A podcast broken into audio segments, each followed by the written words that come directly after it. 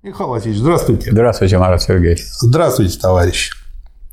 Уважаемый Михаил Васильевич, в передаче «Вечер с Владимиром Соловьевым» Ох. на канале «Россия-1» от 30 мая 2022 года, время 1 час 44 минуты, Александр Сосновский коснулся вопроса причастности германской власти к организации Великой Октябрьской социалистической революции – Сосновский сказал, что в архивах есть воспоминания Курца Ритцлера, который в 1917 году был молодым сотрудником пресс-атташе МИД Германии, во времена гитлеровской Германии уехал в США, а в 1954 году вернулся и написал воспоминания, которые в полном виде есть только в архиве.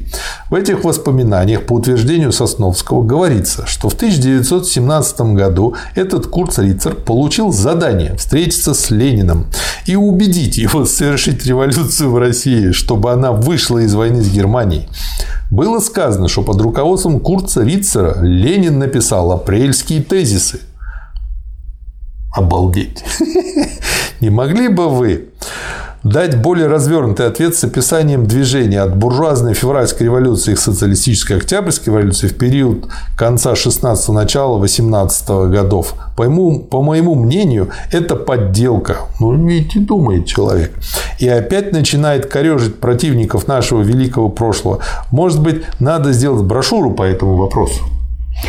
Я думаю, что брошюру делать не надо потому что по этому вопросу имеется 45 томов произведений Ленина и еще 10 томов писем Ленина, от которые которых, объясняют, которые все, все было. это объясняют, как все это было. Поэтому тот, кто хочет узнать, как это было, если он хочет короче и быстрее узнать, у нас есть обсуждение на, на канале Академия да. смыслов Лоббио, которая значительно укорачивает этот процесс. Но кто хочет более глубоко разобраться, он возьмет соответствующий том и там разберется. Но если вот коротко отвечать на вопрос, кто помог э, большевикам, рабочему классу сделать революцию? Ну кто? Ну, капитализм.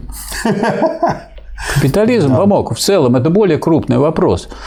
Почему? Потому что это, так сказать, э, капитализм э, своими противоречиями привел дело к тому, что люди вынуждены были даже взяться за оружие. Он причем вооружил еще этих самых. Просто многие люди это воспринимают. Э, они не видят, что капиталисты помогали для большевикам, потому что думали использовать большевиков как Конечно. орудие против феодализма. Конечно. А люди понимают это так, что то а, капиталисты дали Ленину для того, чтобы Ленин отвлек других капиталистов от того, чтобы эти капиталисты что-то получили. Ну, в общем, короче говоря, мы с вами пришли к э, тому, что надо понимать, что противоречия самого капитализма, они толкают... Ну, большевики играли на этих противоречиях. Обязательно, они их использовали.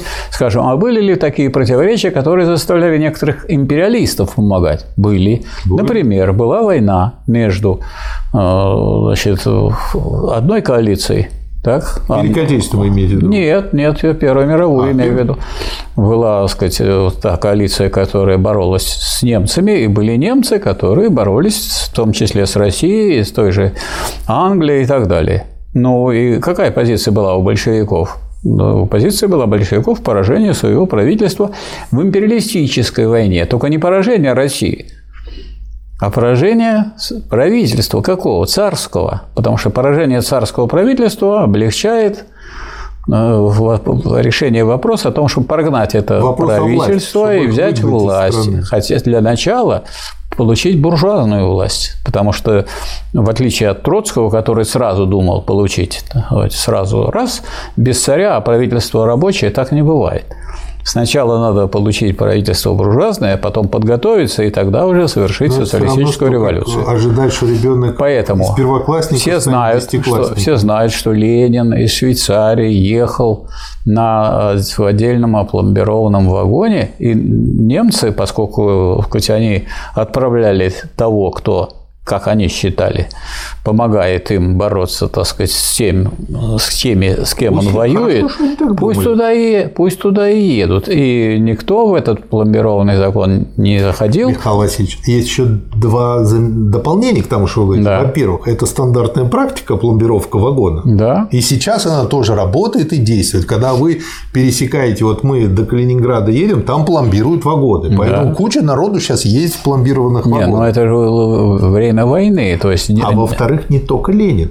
Там да. были и меньшевики, там много кто, и эсеры, там много кто, ехал. кто угодно. Да, и пусть они отправляются, и там выступают, всех и выступают, пускай против за поражение своего правительства, это выгодно было. Это было выгодно Им выгодно Германии. Германии. А большевикам было выгодно сказать, организовать социалистическую революцию. Поэтому они поехали, ее, так сказать, вот да. те, те дополнительные большевики, которые до этого были за границей. Ну и... Поэтому тут, а что говорить, например, о тех деньгах, которые получили большевики в свое Ой, время? да мы это разбирали. Мы уже Вопрос, это разбирали. Его, их сперли, да. сперли немцы, и у немцев да. они и остались деньги большевиков. Да. Ну, во всяком случае, запомнить надо, что э, не по воле большевиков делается социалистическая революция, да. не по воле коммунистов, коммунистов делает социалистическая революция. Вот тут сколько стран, где-то успешная революция, где-то потеря, потом завоевали есть, революцию. Михаил, люди путают две вещи. Да, причины они и путают, поводы. Да, они думают, э, то есть для того, чтобы революция произошла, нужны, чтобы и партия была дееспособной, да. и условия сложились. А многие думают, что ну раз есть партия, значит условия сложатся да. и революция произойдет. Это да. тоже ошибка. Но с другой стороны, вот если вы знаете, куда плыть, вам каждый ветер попутный. Да, это помогает. Это вот это помогает. А если да. вы не знаете, куда плыть, вам каждый ветер мешает. И тут еще один момент. Да. Этот некто такой немецкий гений-секретарь Курт Рицлер. Мне это знаете, что напомнило? Мне как-то показали одного фрукта, который всем говорил, что со мной работал, и со мной сделал один очень большой, известный на своем рынке проект. Вот. И он, значит, э, как бы был моей правой рукой в этом проекте. Ну да.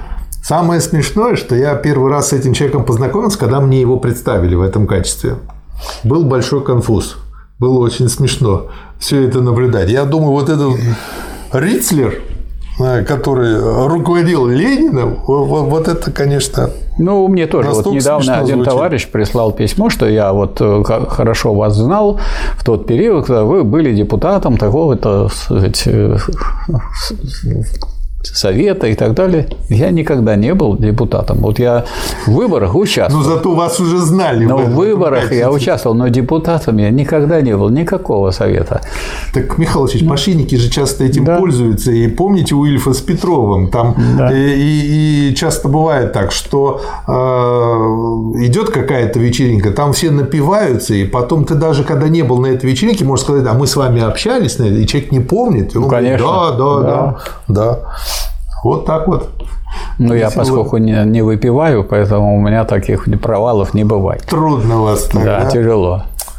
Хорошо, тертый калач. Спасибо, Михаил Васильевич. Да не за что. Спасибо, товарищ. Спасибо вам.